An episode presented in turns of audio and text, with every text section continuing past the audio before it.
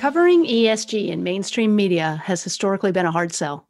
But in recent years, there's been more and more coverage about the economic, social, and governance impacts of climate change. Indeed, as climate disruption hits the economies in more ways, it is increasingly being covered as a business story. And the expectations of reporters is not only understanding, but also critically analyzing climate related issues that impact businesses. I'm Anna Marie Slot, Global Sustainability Partner for Ashurst. And in today's episode, I am speaking with Patrick Temple West from the Financial Times. Patrick is based in New York and covers ESG in the Moral Money column of the Financial Times. Patrick writes on all aspects of ESG, including global energy. Patrick, welcome today and thank you for joining us. Hello, Anna Marie. It's my pleasure. Thanks for having me. I, am keen to d- dive in first into your career and, in particular, where your interest in ESG comes from. Certainly. I uh, started my career in Washington, D.C. I was a reporter there for 11 years, um, graduated in 2008, and uh, was really blessed to get that first job that I did um, just before the, the worst of the uh, financial crisis hit. Um, I bounced around a bit, covering a, a, range of different beats from taxes, and then um, ultimately ended up covering the, the Securities and Exchange Commission, um, the whole breadth of the agency's portfolio um, from accounting issues to enforcement to, to regulations that the agency had to write following the uh, massive Dodd Frank Act, uh, financial reform law. And it's there that uh, I got interested in ESG really from the G perspective. I mean, the agency's rules governing um, corporate governance, proxy advisors, shareholder petitions. That's where I got interested in it. And um, saw the opportunity that the, the, Financial Times was launching the this moral money column to cover ESG specifically. Um, jumped at the opportunity to to move up here to New York to to do that full time. Uh, we've been uh, on that since 2019 and um, continue to really my, my focus continues to be the annual general meetings, the corporate governance regulations and sort of battles between shareholders and companies as uh, we've transitioned now from the Trump administration to the Biden administration. It's been a remarkable shift um, in, in seeing the, the conversation, the tone around ESG change from something that is seen as uh, seen very skeptically, seen very um, problematically by the, the, Trump administration as something that is maybe just a marketing gimmick, um, maybe is kind of overcharging investors to something that is real risk mitigation tool um, in a way to, to help prevent the climate change problem. So my background has, has really been in the, the regulations, the, the guts of the Securities and Exchange Commission's proxy advisor, corporate governance rules, and um, I now have broadened that out to the E and the S and to sort of the emerging trends in renewable energy, hydrogen that uh, that we see it saw explode last year. Interesting uh, journey there so far. Uh, lawyers and journalists together. It's you know, got two yes. of the best topics uh, there could be there. yes. You, you you do mention um, where you know ESG was marketing speak and, and you kind of referenced that just now. Is that the time um, that you saw this conversation go from marketing speak to being taken more seriously from the media's point of view? Did it happen earlier? maybe you could share with us. It, ESG, I mean, going back maybe 10 years or so, ESG was so socially responsible investing, sustainable um, investing. I mean, what the, the terminology has has changed a little bit. Um, and that that SRI model, I mean, that's where it was seen um, before that this that sustainable investing was done by a handful of people. Um, it was a real niche uh, uh, market for people who just saw an opportunity to to align their investments with their their ethics, and that was really where where SRI was um, maybe 10 years ago. I mean, even during the Obama administration, where sort of the, the politics were more aligned with the ESG causes, it just wasn't discussed. And I think one of the big changes from going back to the media's coverage of this was the growth of ESG ETFs, which I think really started to take off in 2014, 2015. Once BlackRock came out with their ETFs, it became more mainstream. And as the fees came down, as it became more accepted, uh, aligned with that ETF product, which people were already comfortable with, as more of those ESG ETFs were coming online, State Street, Vanguard, Fidelity, that's where um, it just became more widely accepted. On top of that, you also had the Trump administration uh, come into office in 2016, which I think also prompted people to take a look at ways that they can do more with their money, do more with their retirement savings for human rights, for climate change, for, for the good of the planet.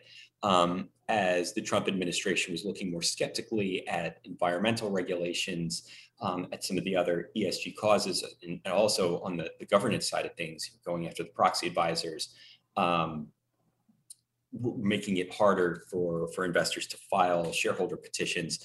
Um, I think people took more of an interest in ESG as a way to, yeah, um, put their money where um, their values were.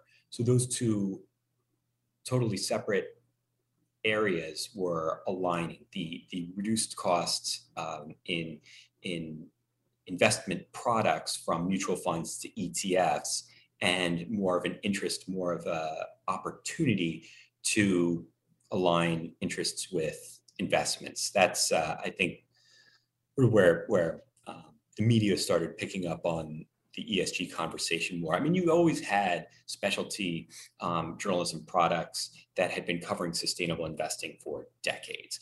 Um, and I know, like Bloomberg, for example, had a, a, very had a great reporter who was covering sustainable investing for for a number of years. But um, it was really just in the past three or four years that places like the Financial Times, um, places like my former employer Politico, were uh, taking a look at the ESG conversation and dedicating reporters to covering that specifically.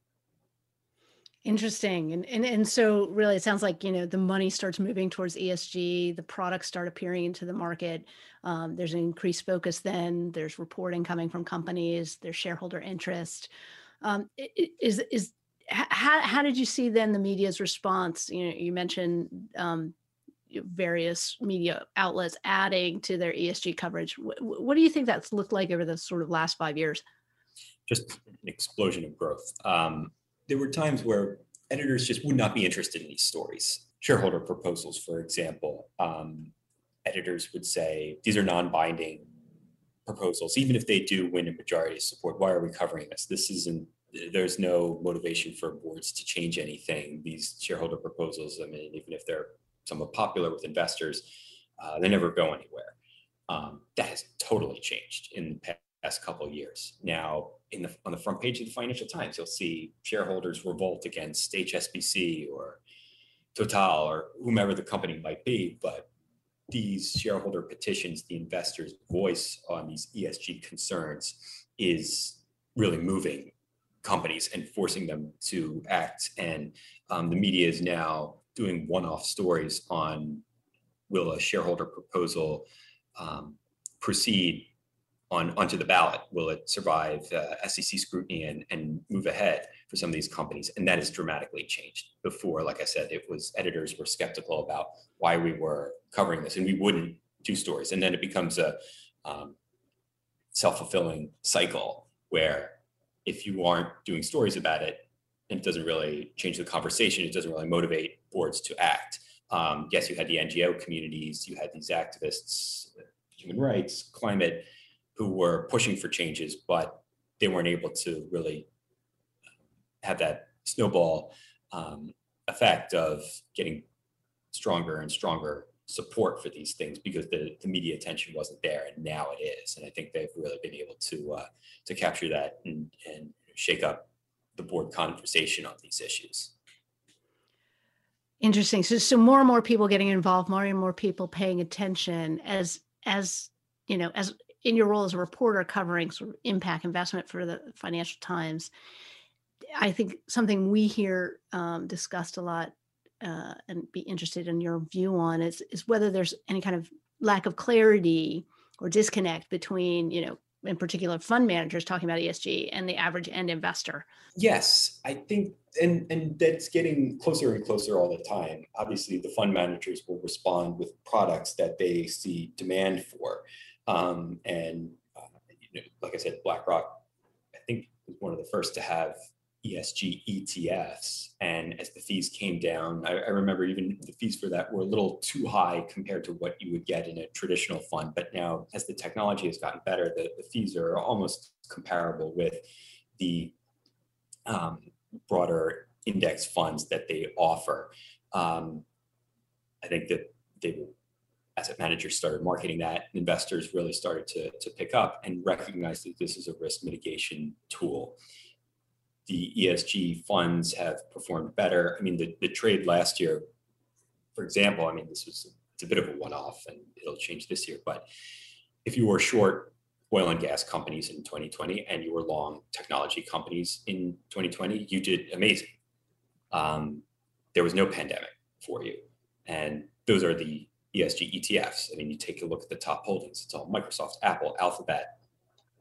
Um, and they're very underweight on oil and gas if they include those companies at all. So if you avoided those, um, the down downtrend in oil and gas companies and were long tech, uh, you did fantastic. So I think people are recognizing that that was really a, a smart play, and that's what those ESG ETFs were were holding last year. So um, the investors are recognizing that there is value here that has nothing to do with a morality ethics question. It's just a, another tool to screen risk. And i guess changing gears a little bit not looking from the fund side uh, or, or the manager side but looking uh, in particular um, to, to the other side organizations you know that you speak to every day about esg matters where where are the pinch points for them? You know uh, particularly you know lots of organizations coming out now with ESG commitments, sustainability yes. commitments. So, so w- where do you see that really hitting the road?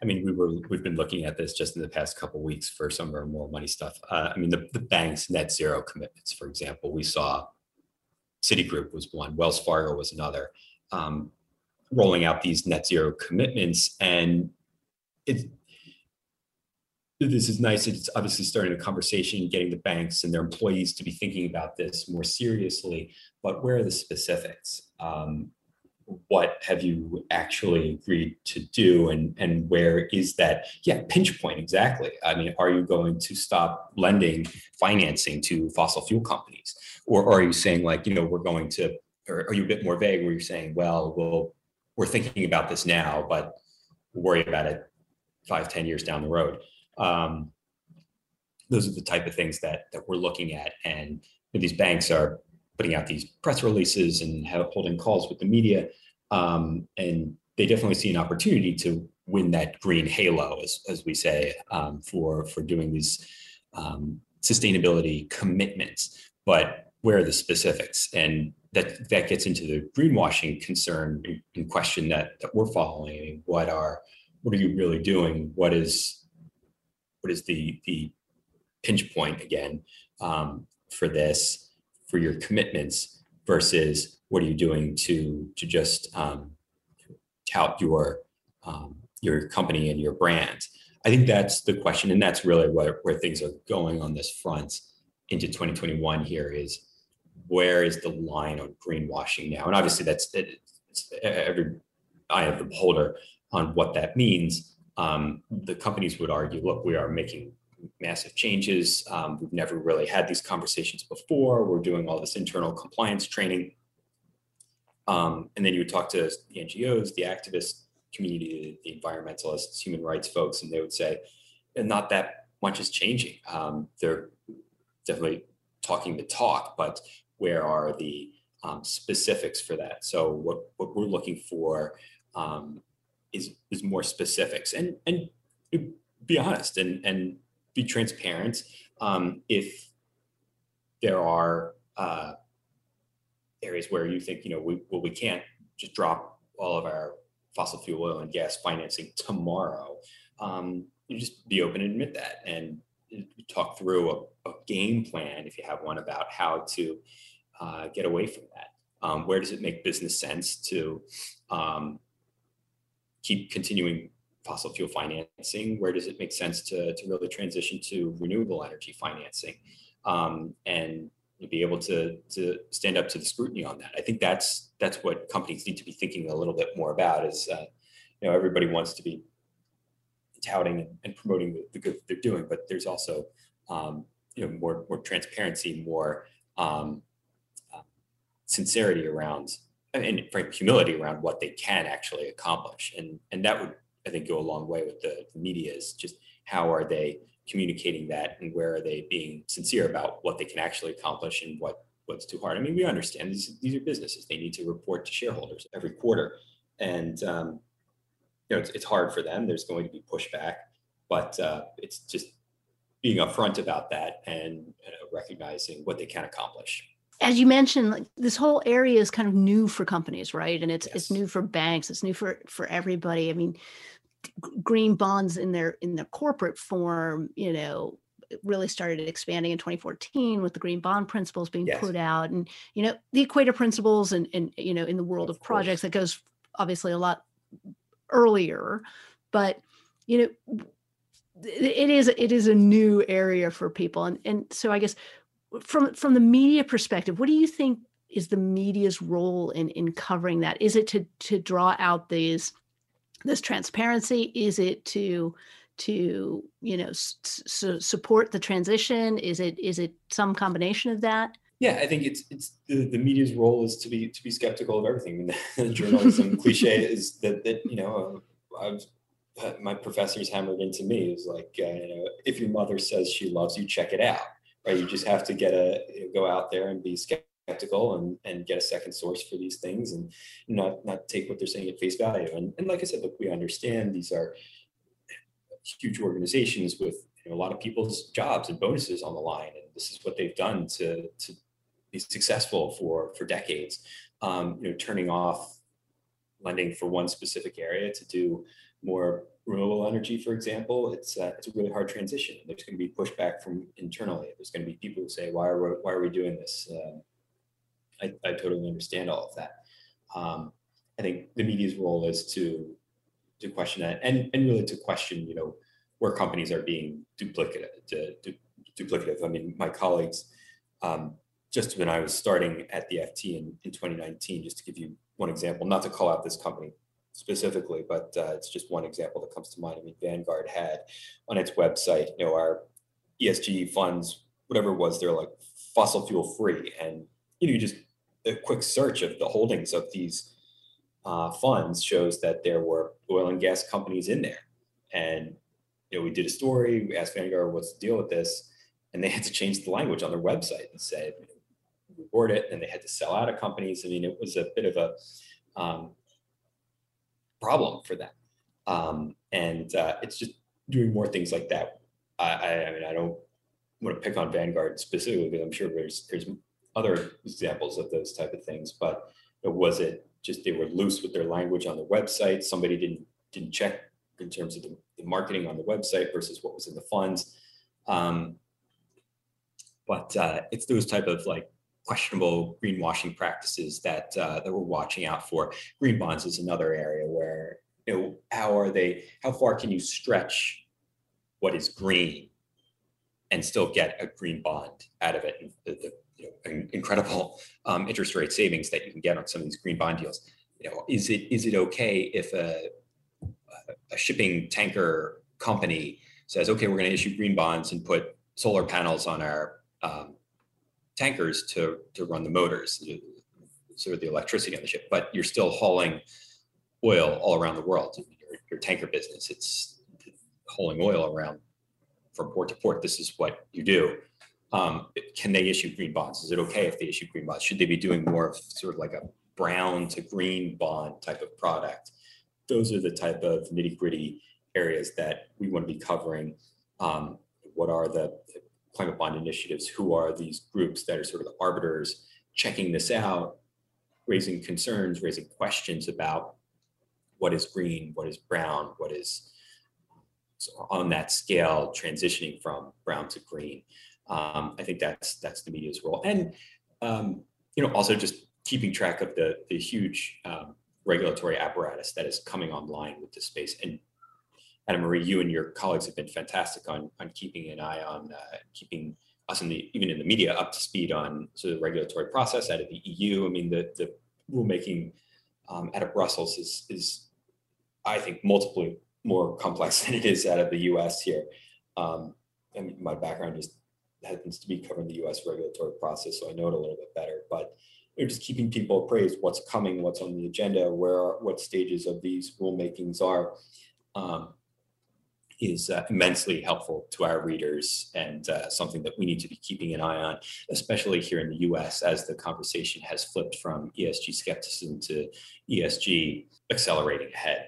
So, so in that vein, I, I think, and also going back to one of your earlier comments about BlackRock's ETFs in particular, um, you know, as, as, an ETF that has to track uh, uh some kind of index, are there any kind of particular types of governance stories that you're you're you're focused on? It doesn't get talked about very much in ESG, but but but critical component of the overall you know sustainability impact. Oh, it's huge. Uh, I mean, the governance conversation just in the U.S. is is going to be a top talker um, for 2021. I mean, the the Trump like I said, the, the Trump administration went after the, the proxy advisors, um, trying to diminish their influence in the asset management ecosystem. Um, Biden folks will flip that right back um, and, and, take the heat off the, the proxy advisors, which have uh, considerable influence on ESG votes. Uh, you know, if they recommend for various political spending shareholder proposal,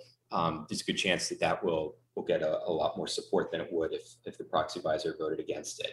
Um, we are seeing now out of the U.S. more um, shareholder investor friendly uh, proposals that they have lumped in with the ESG conversation. I mean, just uh, what was it earlier this week? Gosh, um, the acting head of the SEC said um, universal proxy ballots is now part of the ESG conversation. This is instead of um, requiring investors to vote on uh, a single slate of directors, they can pick and choose. So if you like two that management voted and three that um, an activist might have proposed, you can divvy up your votes instead of voting um, entirely for an activist or entirely for uh, management. Um, that proposal, those rules had um, been floated in 2016, but lay dormant through the Trump administration and are now being revived. Um, the SEC is also looking at the shareholder proposal process. Are there areas that they can tweak, rewrite the rules to make it easier for um, competent investors that have a legitimate claim to get a proposal up for vote at a company? Um, are there ways to make it an easier process for them? Um, should they make it an easier process for them? Those are the type of conversations that um, on the governance front, the SEC is really going to be wrestling with um, this year and, and into 2022. Um, also, this year, just coming out of the pandemic, executive compensation is one that we're watching on the governance side. Um, we saw a number of companies last year lower the goalposts during the pandemic to make it easier for executives to, to earn their bonuses. Um, some were, were doing it uh, legitimate and, sort of an isolated attempt, and then others were doing it for sort of these longer term executive pay packages that uh, will make it easier for them to earn bonuses uh, five years from now. Um, where investors going to draw the line on that? Where are they going to say like, okay, you know, look, you are in um, your restaurant business, you're an airline, you are a hotel company. Obviously, you were you were hammered last year. Okay, we understand that you need to compensate your high performers. Um, we understand that we need to rewrite the pay package to to compensate for that. But does it make sense to do that for a long-term compensation plan that might have might not vest for another five years, um, where you have another four years to to make up for sluggish performance in in 2020? Um, where investors going to draw the lines on that? We saw a vote at Starbucks where um, it really caught me by surprise, at least, that the investors kind of turned down the executives' compensation plan um, at that company and is that is that just a one-off? Um, was was there just something unique to Starbucks specifically? I mean, I haven't looked at, at, at how the pay was structured, but um, or is that a sign of a trend that investors are going to be a lot more skeptical of say pay plans, say pay votes um, this year. So I think the, the compensation question coming out of the pandemic is, is going to be crucial to the governance conversation this year. So interesting. So, sounds like governance is near and dear to your heart, um, and that that I can understand coming out of uh, anyone who covers the SEC for that long. Um, w- w- are there any other kinds of stories that you would you you you want to be covering from an ESG perspective? I think that the greenwashing question is is something that not just the media but the ESG community is going to have to to wrestle with. Where is that line? And it, and like I said before, it's going to be different for for different people. Can you be an oil and gas company? Can you be sort of a more more polluting company and issue green bonds? Can you issue sustainability linked bonds? Um, who who are going to be the arbiters of that and really draw the line and say like no this is we need to keep the green bond community pure for those companies that are legitimately issuing green bonds because if we have all these sort of like green tinged bonds out there in the market um, then people are going to throw up their hands and, and say well companies should have just been issuing conventional bonds. Why are they doing this? We don't understand the product. We don't like the product anymore. Um, we're going to move on to something else.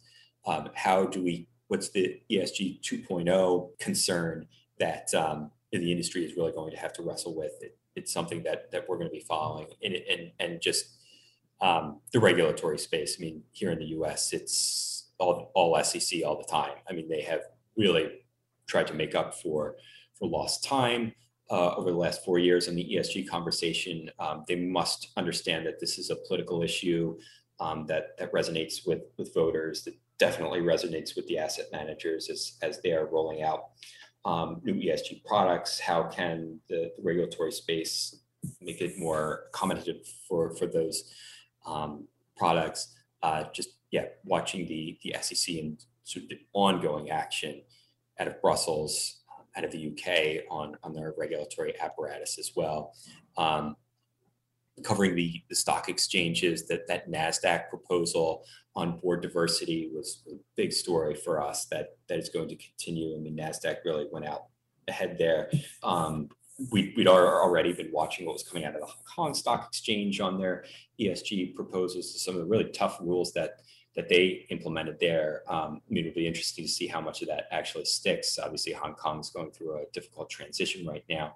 Um, will they continue to, to really hold some of those um, dual listed Chinese companies, um, hold them to ESG, high ESG standards? Um, it's a story that, that we'll be watching uh, for the rest of the year as well. So it's uh, um, definitely interesting transition period as we have seen the success of ESG, ESG products, the awareness to the value of these, and the, the increasing inexpensive quality of these ESG products. How will that continue um, into this next uh, chapter for ESG? Um, or will ESG just become everything for everybody and it just sort of loses its value. It loses its meaning. It, doesn't really have could bring to the table that risk mitigation component that we've seen strengthen ESG up until this point. Um, so I just think that's uh, that's something that, that we're going to be interested in, in following.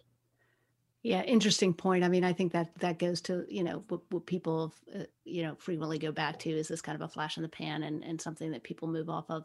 Uh, you know, you, you, as you know, that if you take the step back and look at the fundamentals behind why it's happening, maybe maybe it doesn't go away because th- there is a, a critical uh, business and and global imperative here. Yeah. Um, that, that, that really does need to be addressed. I guess. Well, if I may, can I uh, yep. ask you that same question? What are you going to be following, Anna Marie? I mean, what are you hearing from from clients on on these things? Uh, you know, where where you see the ESG conversation going over the next few months?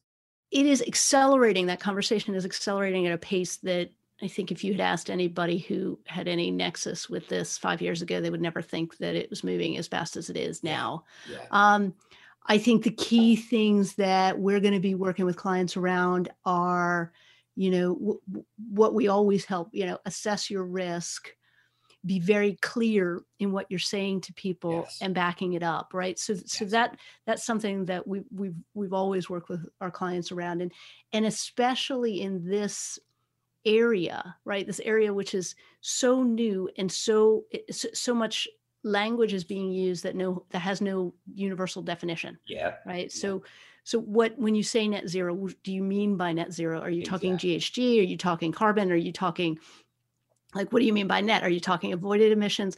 So so what what is what is it that you are saying? What is it that you mean by what you are saying? And then how are you delivering what you are saying and i think those all three aspects of of that are areas that all of our clients are looking at um, in everything they do kind of from financings to m&a to Right. you know ac- ac- across to, to, to their employment contracts with their senior managers right um, Yeah. so it's I, I think we're going to see and then of course for us it, it- that also leads into to to the whole disputes field and and risk field for for all of our clients which which goes back to the first point right you need to be clear you need to be transparent Exactly. And I think, yeah, some some companies are going to make mistakes, either intentional or more likely unintentional mistakes on on what they're saying. And um, you know, what what did they put in a sustainability report that was sort of a, a throwaway sentence or, or paragraph that um, could come back to to bite them if it if it says somewhere else in another disclosure, you know, they're doing the exact opposite. I mean, I, I can't think of a specific example of that, but you know, where where are they getting loose or or with the language that might come back to to bite them because you know not just the media but the regulators are are looking out for this. I mean, some of the statements out of the SEC like those sustainability reports are becoming more and more material for Yeah. for companies, um, and you know you can't just put the kitchen sink in those sustainability reports as we've seen over the last few years. Now you have to be a little bit more rigorous and um, backing up what you're saying in them. Yeah, I think that's totally right. And I think also, I mean, the the, the added uh, challenge here is that the tech around this is also just moving at light speed. So Yeah. it, it's possible that somebody says something today that, in light of today's knowledge and today's understanding, all really made sense, but they're going to be judged, you know, three years from now on a look back, and then you have to be really clear about why you said what you said right? And and and you're right you have to be very clear about what you're saying in one place and what you're saying in another place. And we already see that. And and from the regulatory perspective i mean 10 years ago there were probably around 600 you know sort of esg rules and regulations Yeah. globally. That's 2100 now right in 10 years. And that Yes. and that i mean the eu as you mentioned the emu is on the front of this the us obviously takes a much different approach in terms of how it regulates overall but that doesn't mean it's not going to come out with with guidance around what it you know wh- where it goes and the sec will will always consider um, what the disclosures are that are out there and whether or not investors are being adequately informed right so so that Yes. that that i don't see the regulus the regulation side is not going to be turning around anytime soon Yep. No, that's uh, that's what we're seeing out of Washington for now. Yeah. Yeah. So I guess uh, f- f- final question now now that we've Yes. talked about this kind of greenwashing and, and and what companies can do. You've heard what I what I think companies should be doing. Um, what do you think the fr- from a journalist perspective? What what can companies do to ensure that their their ESG message is is getting clear uh, through that lens of media? Everybody likes to think that, you know, that what they're doing is they're the best at what they do. I mean, I mean, sports teams don't like to admit their weaknesses, and companies are the same way. Um, you know, if you can't get to the you know, all, the way across the goal line, and you're you know, if you're making commitments and you, you don't think you can back them up, I mean, just be a little bit more humble and a little bit more transparent about that. Um, you know, talk, talk to us, talk us through that. I mean, we'll ask skeptical questions. is the same way that the investor community will. Um, but if you have a story that is- sounds legitimate and, and is authentic, um, it it's, we, we understand that this is a new space, this is a new conversation. Um, is trying to figure out how this works for their particular business.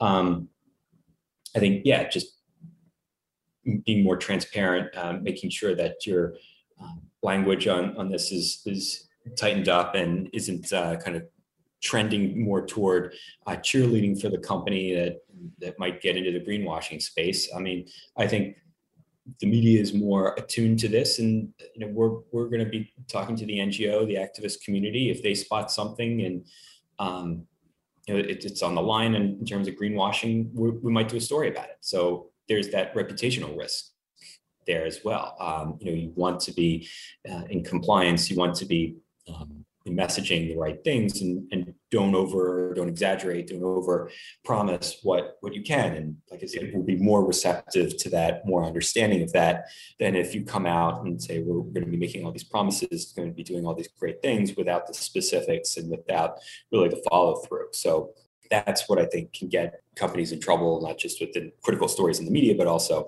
um, questions from the regulators. Yeah, definitely, definitely. So, so it sounds like have a plan, know what your plan is, know what you're saying when you talk about your plan, and engage. Well, well thanks a lot, Patrick. This I think it's been a great session. Um, I hope uh, our listeners um, also agree. Anna Marie, thank you to you too. I mean, you've been incredibly helpful, I guess, at, uh, on some of these regulations out of Brussels, where it's just like you know we're sitting here and thinking, well, what's the significance of this? And uh, you've been really uh, on the spot about providing some some quotes, some context around this is why this this matters. This is what's going on here. Um, you know, just to have that snap analysis is, is really valuable. So uh, I really appreciate the work that you're doing on this front as well. Oh, our pleasure. Thanks for listening to this special edition podcast. We hope you found it worthwhile.